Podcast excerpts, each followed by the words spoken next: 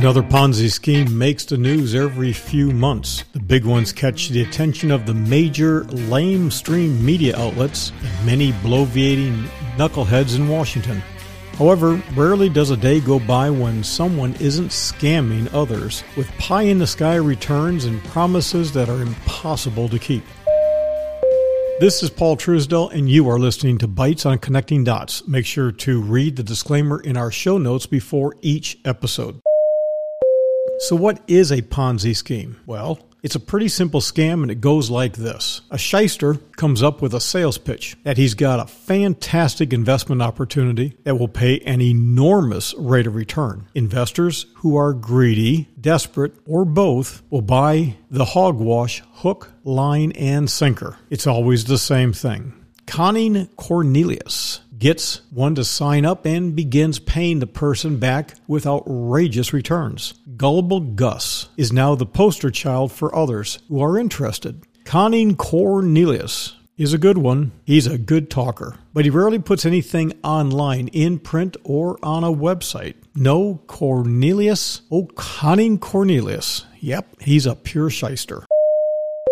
Now you come along and, well, you're impressed and you give him your money. If you are an extrovert, then you may want to be BMOC, big man on campus with family, friends, neighbors, relatives, and coworkers. You get everyone you know to cash in their retirement savings and sell personal belongings if necessary and Cornelius takes the money and runs. But before he runs, he has enjoyed a lifestyle of the rich and famous, brown nosing with politicians and over the top claims of having the magic formula and the secret trick. In a Ponzi scheme, conning Cornelius gave you a portion of your money back because he took the money of other investors and gave it to you to make you think he was a legitimate investment advisor and that he had legitimate investments. In the end, there is no real investment. It's a shell game. Conning Cornelius moves your money around to pay others, use other people's money to act like, well, he was winning. But here's the key. If you're not greedy and you use a true fiduciary and you stay on top of what's going on as a delegator rather than ignoring like an abdicator, you most likely won't be taken. In addition, Stay away from affinity marketing. The line is easily crossed between affinity marketing and affinity fraud, but that's a topic for another day. Now, then, when it comes time to prosecute Conning Cornelius, well, the quick criminal process doesn't apply to the civil process of getting money back. Billing for expenses for professionals to unwind the case can often eat up a lot of what's recovered. Many Ponzi schemes unwind under the supervision of a federal judge. The judge appoints a trustee. If the trustee becomes distracted with other cases, a judge can set a progress report hearing and he can delay the trustee's compensation in order to speed things up. However, in reality, it's not uncommon to have a disinterested or passive judge who can slow things down to a crawl. Remember, this is a gravy train for those involved, and everyone has protection against civil litigation because of court immunity.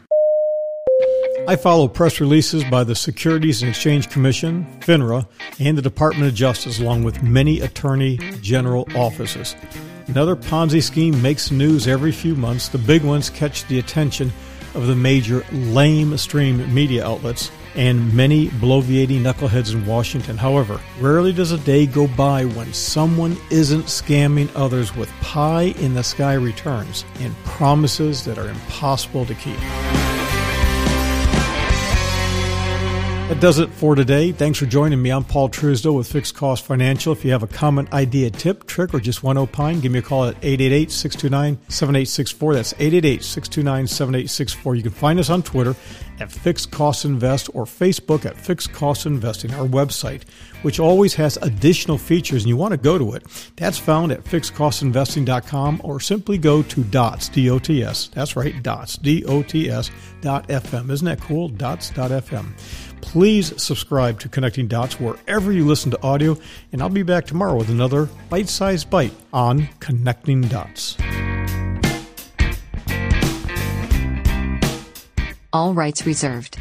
Reproduction, retransmission, or use in any form prohibited without written authorization.